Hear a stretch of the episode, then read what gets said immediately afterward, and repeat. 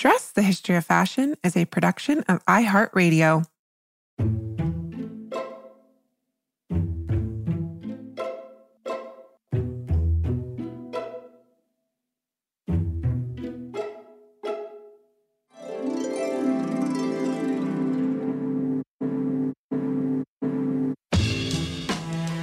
seven billion people in the world, we all have one thing in common. Every day, we all get dressed.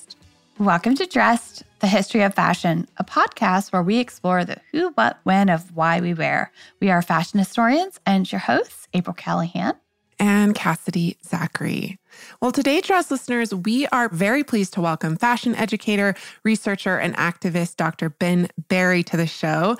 Barry is currently the Associate Professor of Equity, Diversity, and Inclusion at the Ryerson School of Fashion in Toronto, Ontario, and founding director of the Center for Fashion, Diversity, and Social Change at the same university. But starting July first, Barry will bring his expertise to the United States when he begins his new job as the Dean of Fashion at Parsons School of Design in New York City. And as we will learn in today's interview, Barry has been challenging the exclusionary, Eurocentric, and decidedly narrow definition of fashion since he was just fourteen years old, Cass. That's I know. pretty epic. And he has really dedicated his life and career to expanding and redefining fashion beyond its narrow exclusionary body and gender ideals and norms. And his work celebrates bodies of all shapes and sizes, centering the experiences of disabled, fat, trans, queer, and gender non-conforming individuals. So we are super, super excited for him to join us today on Dress to share his incredible work with you. So Ben, from one New Yorker to a soon-to-be New Yorker, welcome to Dress. And I've already, um, I think, Cass, just so you know, I think our dogs are already friends on Instagram. Ben, it is such a pleasure to have you here with us today. I am a huge admirer of your work and your activism. Um, for our listeners who might not know you, though, will you please introduce yourself? Well, first, it's mutual. As such an avid listener and fan of the podcast, I'm very excited to be on it today and to be a guest. So thank you for the invitation. So my name is Ben Barry, and I'm currently an associate professor of equity, diversity, and inclusion and chair of the School of Fashion at Ryerson University in Toronto. And as of July twenty twenty-one, I'll be Dean of Fashion at Parsons in New York. Very exciting. Yeah, I'm excited. I'm a fashion educator, researcher, and I like to think activist. Uh, so much of my work, both in all of these capacities, are really driven by transforming fashion, broadly speaking, to center equity and justice, and ultimately freedom and liberation. Yeah, and I agree. I absolutely think you are an activist. I am such an admirer of, of how you bring that into your scholarship. Uh, I think as a historian, I can I almost wonder how I can do that myself um, and bring, you know, kind of these historical moments into the present day and use them to affect change. And you do that in a really incredible and effective way. And we're going to talk all about it today. In researching your work, I've heard you mention multiple times that you love the stories that clothing can tell. And we, of course, on Dress completely agree with you. When did you first realize the narrative possibilities of dress? And when did you realize that you wanted to be one of its storytellers? I think as a queer femme kid growing up, I learned immediately about the power of dress to learn about our bodies and identities, and to even feel at home in our bodies. And I remember being like five years old and going through my grandmother's kitchen and taking plastic wrap and literally wrapping it over my body, or taking a tea cozy and wearing it as a hat, and really just creating looks to play. And I think that that inevitably just taught me about the power that dress can have to tell stories about who we are, who we have been, and who we want to be. And I think that that personal experience led me to really want to explore the role of dress for so many other people, um, and particularly for people who haven't had their stories and their experiences and their bodies centered within the classroom and within fashion studies scholarship. Yeah, and your work is really underscored by its disruption and challenging of fashion norms, especially, as you just mentioned, um, you know, this fashion industry's imposition of normative body standards on society. So the fashion industry has played a huge hand, and we've talked about this on Dressed, in really essentially dictating who can and cannot claim a fashionable body. And it's an ideal that we all put ourselves up against. And your awareness of these practices of fashion is something you set to work correcting at a very young age, I find out, through my research. And can you please tell us about the Ben Barry Agency, which, if I'm not mistaken, you started at the age of fourteen, which is just incredible. I did, yeah. Before I think I even knew what the fashion industry was, or certainly what fashion studies was, I started a modeling agency. And I started because one of my friends, who was a size sixteen, had taken a modeling course, but was told by all the agencies that they couldn't represent her because she was not the right body size. And they wanted her to lose weight. She did not think that was going to be possible or healthy. Her family didn't. And so she didn't know what to do. And I thought that she would be an amazing model. And so I took the photos she had. I sent them to a local magazine in my hometown in Ottawa, Canada, just with a note saying, I think this model would be great, my name, my phone number. I really didn't think much about it after I sent it off. But a few weeks after that, I got a phone call from the magazine's editor who said they received these photos. This model would be great for an editorial they were working on, but they had one question. Was I her agent? And I was just like, um, yes, of course, I am her agent. And then the editor was like, well, what's the name of your agency? And my name sort of popped into my mind. I was like, uh, Ben Barry Agency. And with that, my friend got a job. And I started a modeling agency in the basement of my family's home, really to represent my friend, other friends, their families, really to create an agency that would represent models who would not at that time be signed by other modeling agencies because they weren't the right size or didn't have the right body or weren't the right age or for all of these reasons that they ruptured fashion's beauty ideal. And I think so much of being fourteen and starting this and not knowing anything about fashion, not being involved in the fashion industry, allowed me to see things differently. I wasn't cultured into a certain fashion way of thinking. And so for me, the fact that all of these people who I thought were beautiful people couldn't be models, it just, it didn't make sense. And so that's really when I started to, I think, learn firsthand about these ideals of beauty, but also inherently know in myself that these, this didn't make any sense and I wanted to do something about it. And that's such a good point, too, that we're cultured into seeing fashion a certain way, and arguably from a very young age. I mean, I know I started reading Vogue from a very young age. So really what spoke to me was kind of the surrealist elements of fashion, but I definitely bought into what fashion was and, you know, what fashion was going to be when I was going to be a fashion designer. So education is something we'll talk about a little bit later on in the podcast, too, about how we're really trained into these ideals.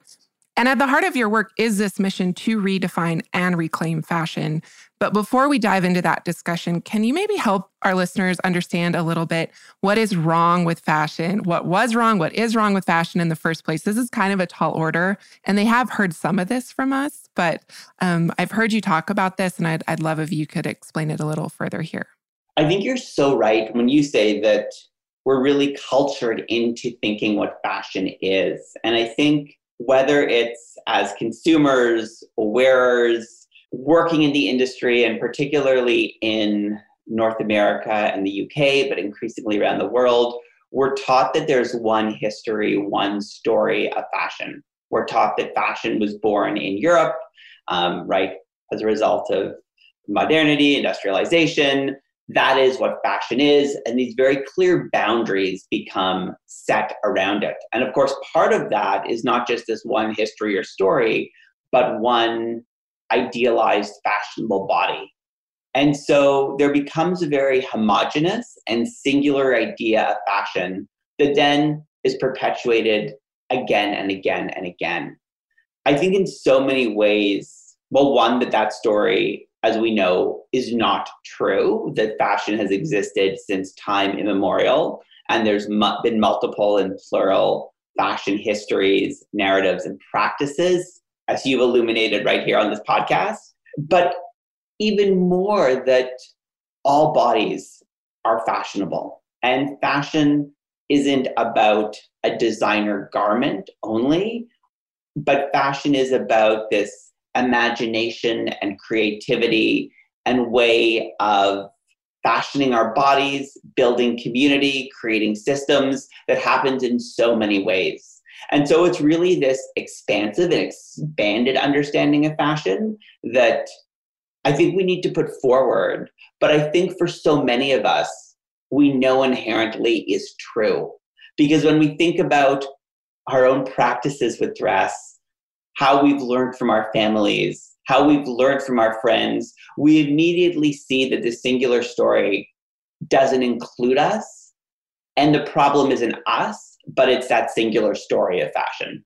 And I really love that you said fashioning, because fashion as a verb, I think, is a really powerful expression of identity, not just fashion as this social phenomenon that is largely equated with Europe um, and modernity, but the fashioning of the body, the act and art of dressing and adorning the body, like you just said, it has existed as long as there have been humans on this planet. It is found in cultures around the world. And so it's really about redefining what we know fashion is and what we've been taught fashion is um, for a very long time at this point. Totally. I think, I mean, I think we can think of fashion as a system, right? That yes, is a Western colonial capitalist system, but is also systems that concurrently exist around that. Fashion is a verb. It's to fashion, this fashioning, something we all do every day and people all around the world have done. And so I think it's really, again, challenging these singular notions and expanding them. And it's so much more exciting and interesting when we start to do that, when you realize that, you know, fashion systems exist in Japan and China and across the Arab world. I mean, there's just so many more stories to be told and so many beautiful expressions to be celebrated. Moving on to my next question, you've really worked to cultivate new relationships between the dressed body and the concept of masculinity, which I just find incredibly fascinating, your work in this area. And this was exemplified, you've done it in multiple projects, but in your project, Refashioning Masculinity specifically. Can you tell us about this project, what inspired it, what brought you to this topic? Yeah, this was a project that I began probably about five years ago now. And it was started by just thinking of my own experience of dressing as a cisgender man, dressing my body and being very conscious of the social setting I was in, right? At this point, as a new pre-tenured assistant professor, having been a PhD student, knowing very well that when I met or ruptured norms of masculinity around dress, that that would be taken up very differently in very different spaces. And I wanted to explore how other men and male-identified people navigated norms around masculinity through their clothing. And I wanted to do that in a way where I could learn about their stories. And so I did this through a series of wardrobe interviews uh, with men that ranged from eighteen to eighty years old, variety of body sizes, ethnicities, sexualities, races, uh, really diverse careers, uh, a really intersectional sample to understand how they dressed, how they navigated norms of masculinity in everyday life. And the second part of this was actually a fashion show where these same men brought outfits from their wardrobe interview and helped create and take part in a fashion show for a public audience, to create this dialogue around these norms of masculinity that exist, that constrain dress, but also in many ways, men with, particularly with privilege, are very complicit in upholding, but also the ways in which men are using and can use dress to rupture sexism and misogyny and hegemonic masculinity. So this idea of centering stories, but also the possibility of fashion to challenge and hopefully transform these very structures.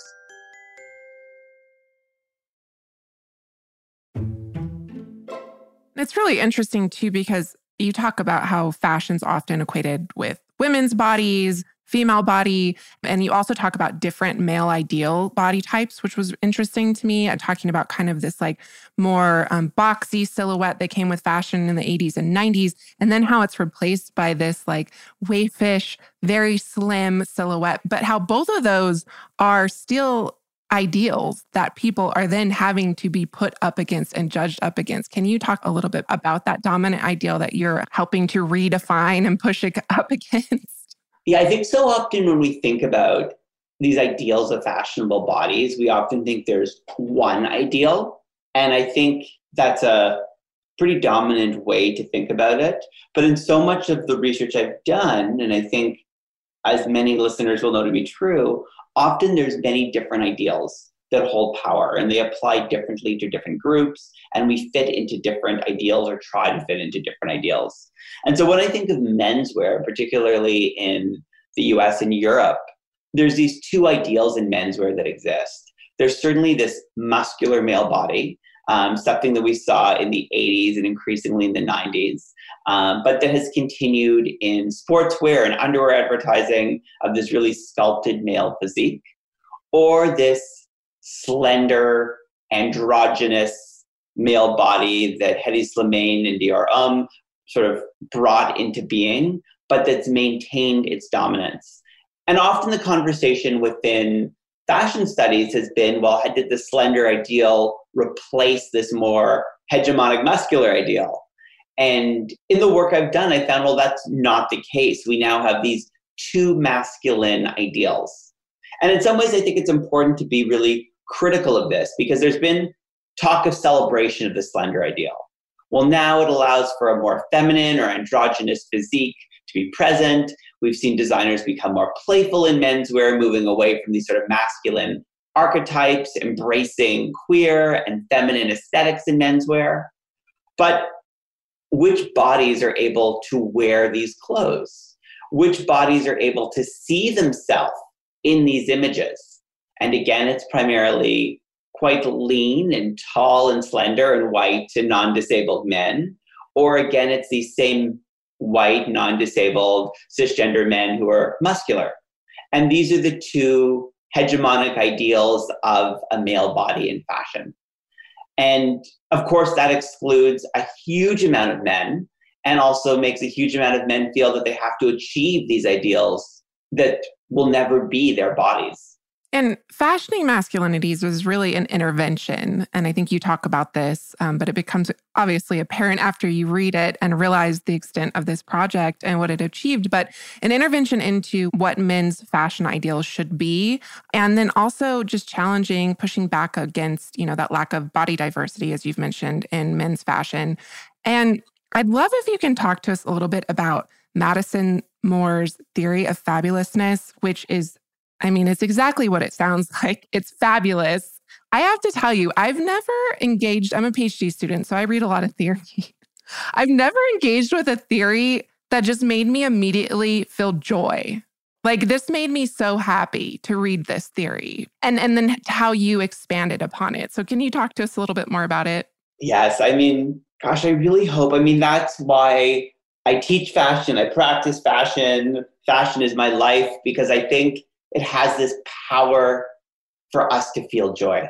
And there's not many things in the world that do that. And that is a very special thing. But of course, it doesn't do that for everyone. And it certainly doesn't do that all the time. And Madison uh, is a scholar, Madison Moore, I respect hugely, whose work has greatly influenced how I think.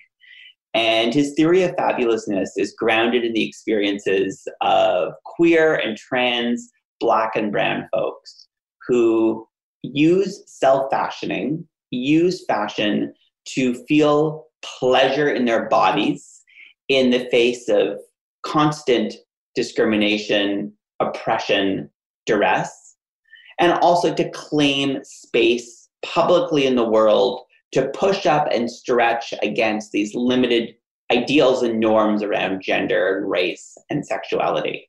And fabulousness is grounded in a practice that isn't about buying luxury fashion, isn't about having a lot of money, but it's about creativity, it's about imagination, and it's about experimentation to put looks together that stretch and expand these narrow norms.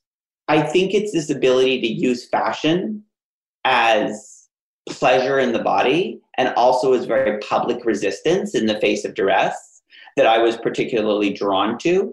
And the idea that fashion is not tied to capitalism or tied to having a huge amount of money to spend or differentiate based on classes. All of these Euro theories we've often used and thought about when we've been conceptualizing fashion. But that fashion is really about, again, this claiming of space and stretching these categories.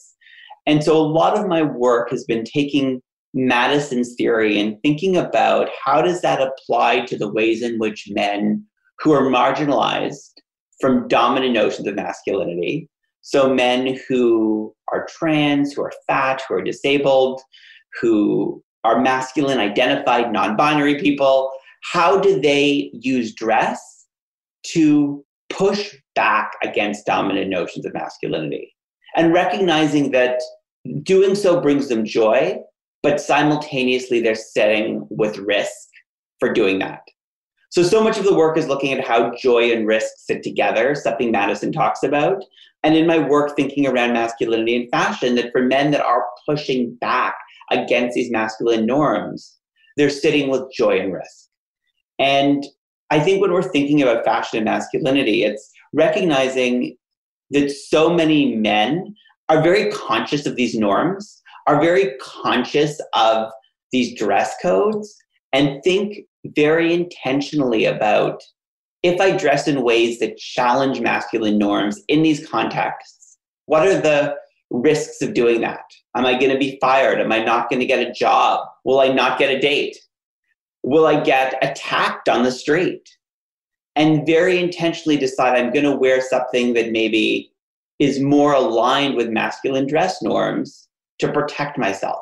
And yes, in some ways it is about then being complicit with dominant notions of masculinity, but it's also about protecting bodies that are marginalized from further and very real oppression. And so, so much of the work is understanding that even though masculinity is privileged, even though men inherent by being masculine and men in different ways are privileged, that there is still oppression, and how is that privilege put on and taken off in different ways based on different contexts. Because I think it shows the power of how people navigate these very powerful structures of power and inequity in real life through clothes. Wow, incredible. And um, you quote Moore. You quote, fabulousness is political glitter, a glitter bomb through everyday life. And you say that it's my hope that this article will drop a sparkling glitter bomb onto dominant discourses about men's fashion, masculinity, and the body. And I absolutely think you achieved that. We're going to talk about a couple of your participants in a minute. Um, but first, in the article you wrote for the Fashion Theory on this project, you introduced us to three of the project's participants, including Nathan, who you write, quote, is a thirty-three-year-old white, gay, working-class writer who uses a motorized wheelchair and has limited mobility. His apartment is sparingly furnished with mismatched pieces, including an oak cabinet that he uses as a, his wardrobe. Inside the cabinet is colorful clothing that confronts the dress histories of disabled people, end quote. I'd love if you could tell us more about these dress histories of disabled people. It is not something, I mean, we've been talking about dominant fashion discourse, and then there is, of course, dominant fashion history discourse. It's not something that is commonly discussed or researched in relationship to fashion or dress history. You're changing that, and I'd love if you could tell us a little bit more about it. Yeah, so much of the history of disability in fashion has been one of institutionalization. So where folks who are disabled, deaf, and M A D identified have been really taken from the social world and put into institutions um, to be cared for. But at these institutions, their own clothing, their own style, their own self-fashioning were literally ripped off their bodies, and they were placed into these loose, easy to take on and off uniform hospital gowns, or these very bland, drab, nameless gray sweatsuits, but clothes that every single person in this institution would wear, clothes that resulted in the dehumanization of disabled, deaf, and non-identified folks.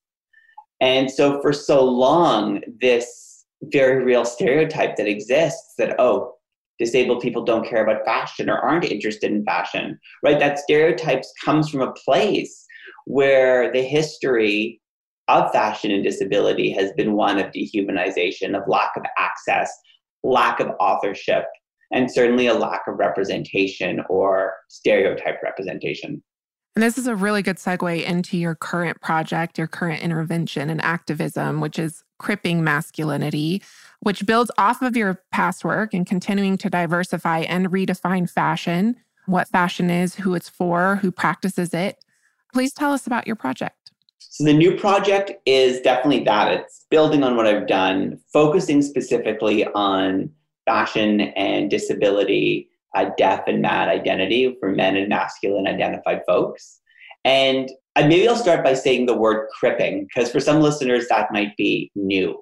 And it comes from the pejorative cripple, and disability justice advocates and disability studies scholars have reclaimed this, um, reclaimed this pejorative, almost like the way queer has been reclaimed, to use crip both as a political identity and community of disability identified people, but also to think of crip as a verb, which is really to open up with desire for what disability generates in the world, and generates by rupturing and transforming ideals and norms around the body, way of thinking, and way of being.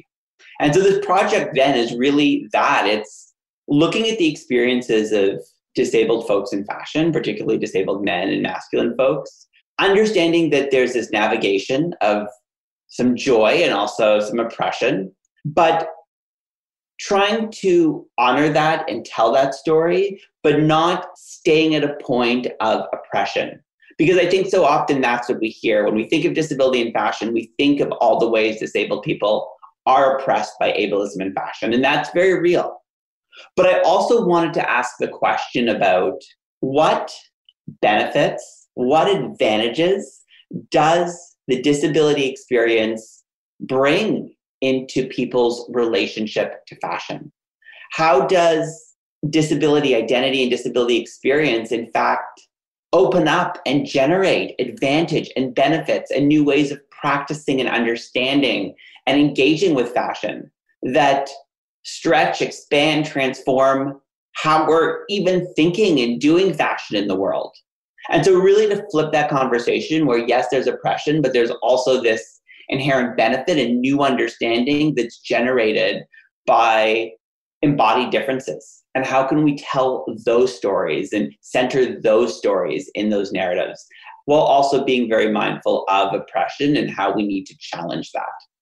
And so the project follows a very similar format, like Refashioning Masculinity, where we're doing a series right now of virtual wardrobe interviews. We will be doing a fashion show and exhibition at the end of the project. But what we're specifically doing at the second part is we're co-designing clothing. So we're asking our participants, if you could wear anything that would express your intersectional, disabled, and masculine identity, what would that be? How can we maybe take a piece of clothing you have already and hack it up or change it and add to it and build this ideal outfit that expresses who you are?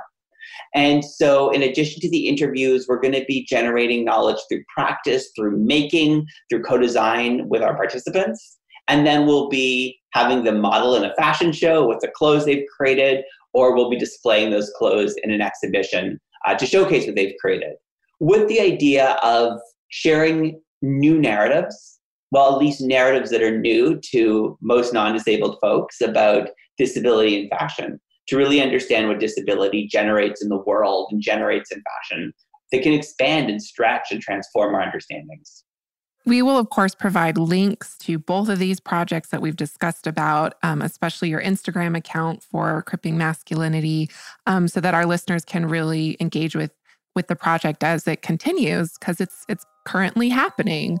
And I look forward to to seeing the fashion show and the exhibition. And um, you'll, of course, keep us up to date on that.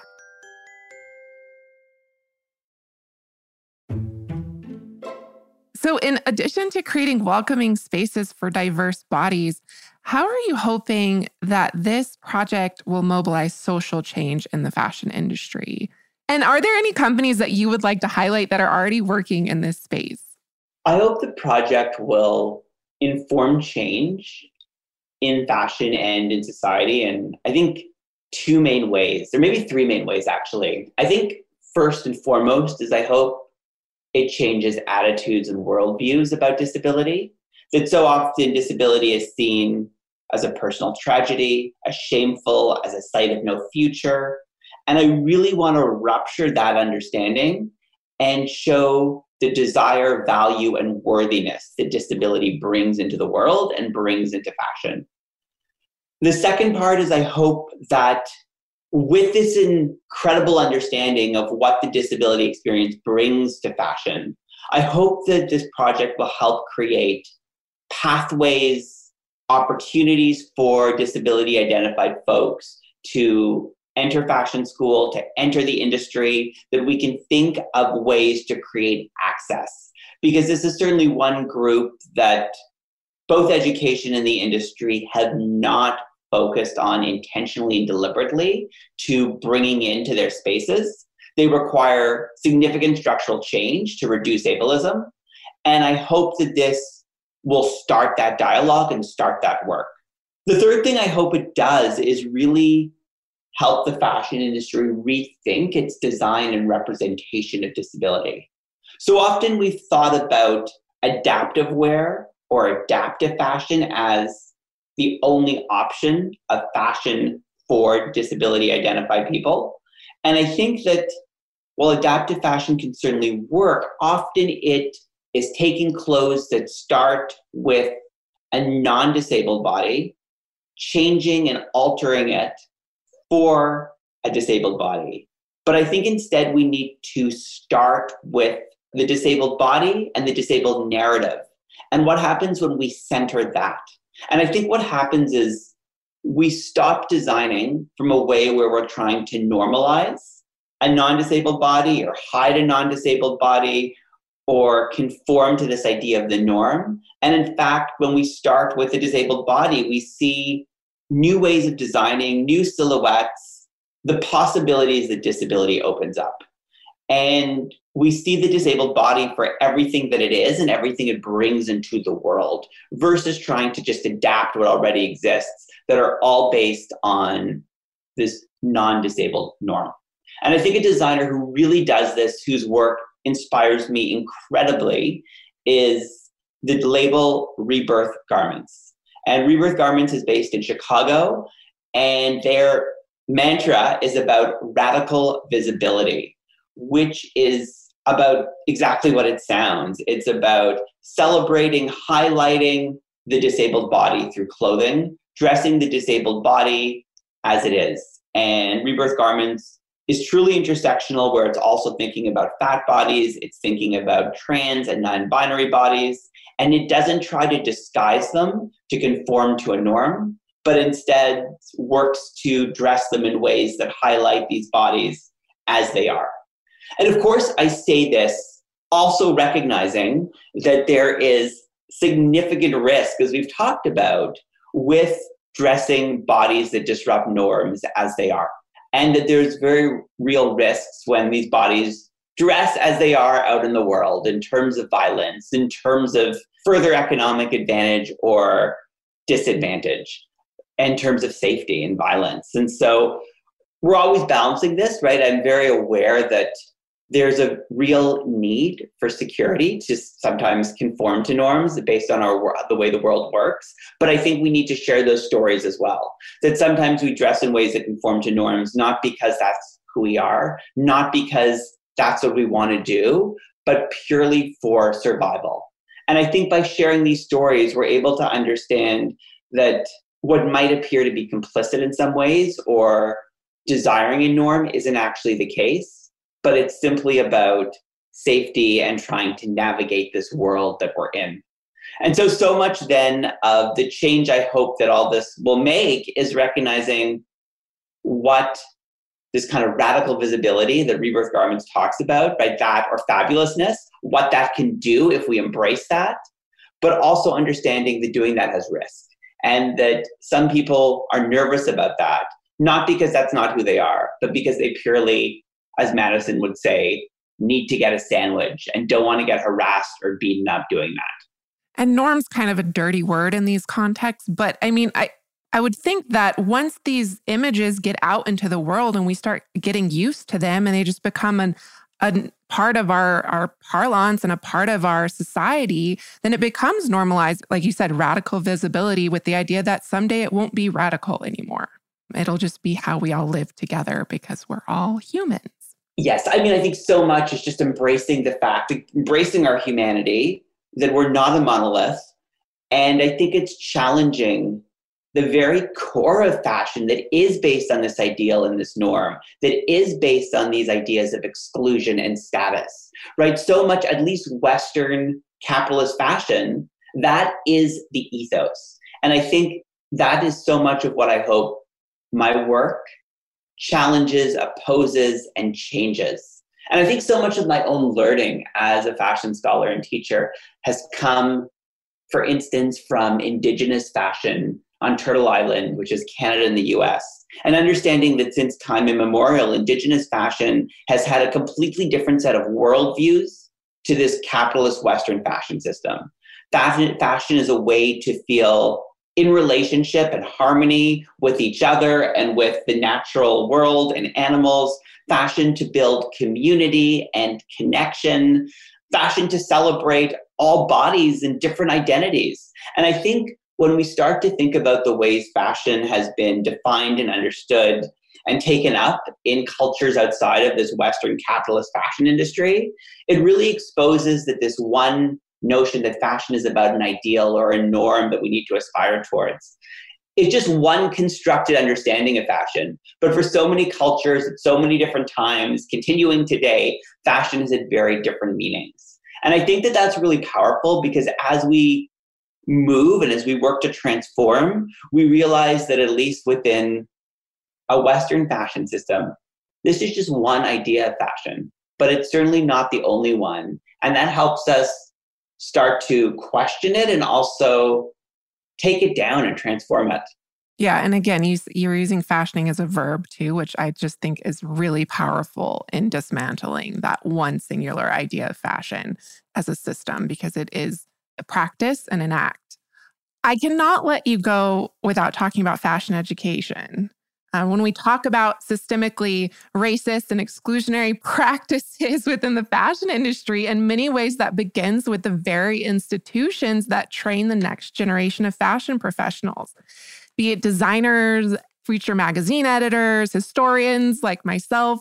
So in what ways are these institutions complicit in these systemically exclusionary practices, and how will you be working to change these practices through your new position as the Dean of Fashion at Parsons? Maybe that's a huge question. So much of my own scholarship and working with community and teaching and my modeling agency, even all of this has really exposed me to how these like structures of power and inequity work in the world. And being located in a fashion school, I couldn't help but start to apply everything I was doing in my research to the institutions that I was located in. And like the fashion industry, fashion education is no different. Our institutions are rooted in these continuing legacies of colonization and slavery and the ways they manifest in binaries and fat phobia and ableism and white supremacy and transphobia and all of these other exclusionary practices. And we've talked, and you've talked about it on this podcast, the way that comes out in the teaching and the practice of fashion history, the ways that comes out in fashion design, in thinking of the mannequin or the Judy and who that represents or who that doesn't represent, forgetting about designing for human, living, breathing, fleshy bodies. All of these things in our practice about what we teach and what we don't teach and how we teach that uphold these narrow systems. And so certainly there's a change in curriculum that's necessary. And I think within fashion education, we've begun this conversation. But I think it has to go much deeper than that. This is really now about thinking about practices and policies in fashion schools. So hiring policies, the culture of fashion schools, recruitment, admissions, all of these things. And so one example that's a very practical example, that's something I've worked very hard to do at Ryerson, and I'm certainly want to bring to Parsons and do there, is thinking about systemic barriers in the hiring of faculty that privilege particular experiences or particular qualifications over others and negate systemic barriers to employment or higher education. So thinking that to get a tenure track job in a fashion school, at least in the history theory side, you would need a PhD. Or if it's going to be in the design side, you would need ideally to work for a renowned fashion brand or an M F A from a prestigious institution. And thinking about equivalencies. So what about the role of public education? What about the role of activism? What about the role of micro-enterprise, of mentorship with youth? Right? Are these not equivalencies to teaching in higher education, to these terminal degrees, to experience? And right, it's not that they're they're equivalent and they bring in different valuable experiences, but experiences that are needed to broaden education and culture and to ensure that a much wider range of people are going to be at the front of the classroom teaching. And so I've been working really hard to reimagine what a position posting looks like and to imagine what equivalencies look like. So positions are open to a wide variety of folks to bring in that experience into the school. And I think that that is the next phase of this transformation in fashion education. It's thinking that curriculum is key. We need to work on that. But that in and of itself won't make change. We need to think about who's teaching. We need to think about how we're recruiting students and students who don't have access and how we can provide bursaries and scholarships and supports for them. And once they come into the fashion school, that there is supports in the culture. So we started at Ryerson a Black Fashion Students Association specifically to support Black students. Um, so they have a space to support each other with mentors along their journey, that we have a beading circle to bring Indigenous and non-Indigenous students together over the practice of beading, to talk about Indigenous history and fashion and build kinship. That this is the deeper transformation that we need to make. And that it's so important because fashion school is the birthplace of the worldviews and practices of the next generation of fashion academics, fashion designers, and fashion business leaders. And so this deep systemic change, if we want to see it in the industry, if we want to see it in the world, it needs to start with an education. Well, this is very exciting. I mean, I think in light of Black Lives Matter movement, especially within the last year, we're seeing so many like systemic changes happening within the fashion industry. And so it's really amazing to see it happening at the core of fashion training and fashion education.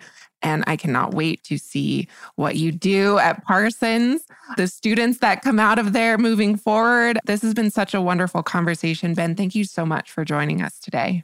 No, thank you so much. It's been a thrill as an avid listener to now be a guest. So thank you so much for inviting me.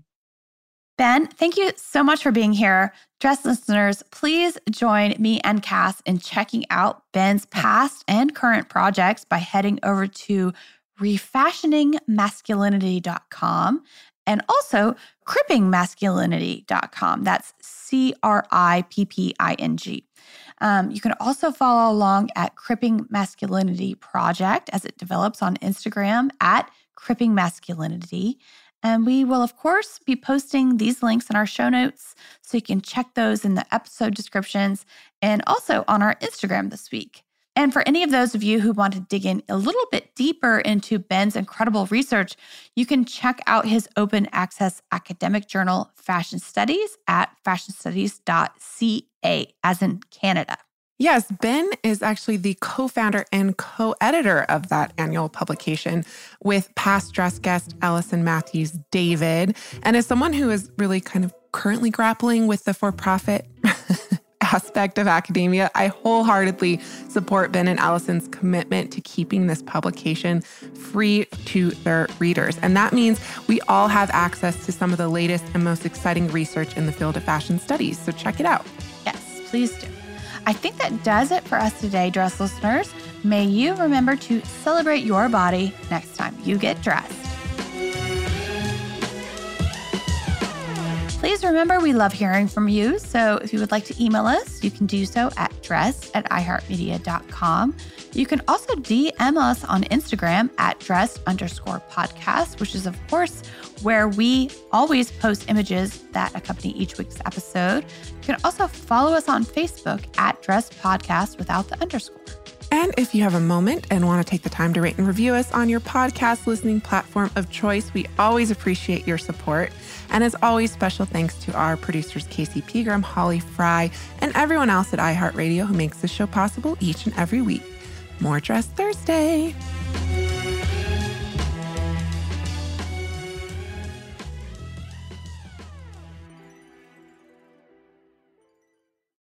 Dress, the History of Fashion is a production of iHeartRadio. For more podcasts from iHeartRadio, visit the iHeartRadio app, Apple Podcasts, or wherever else you listen to your favorite shows.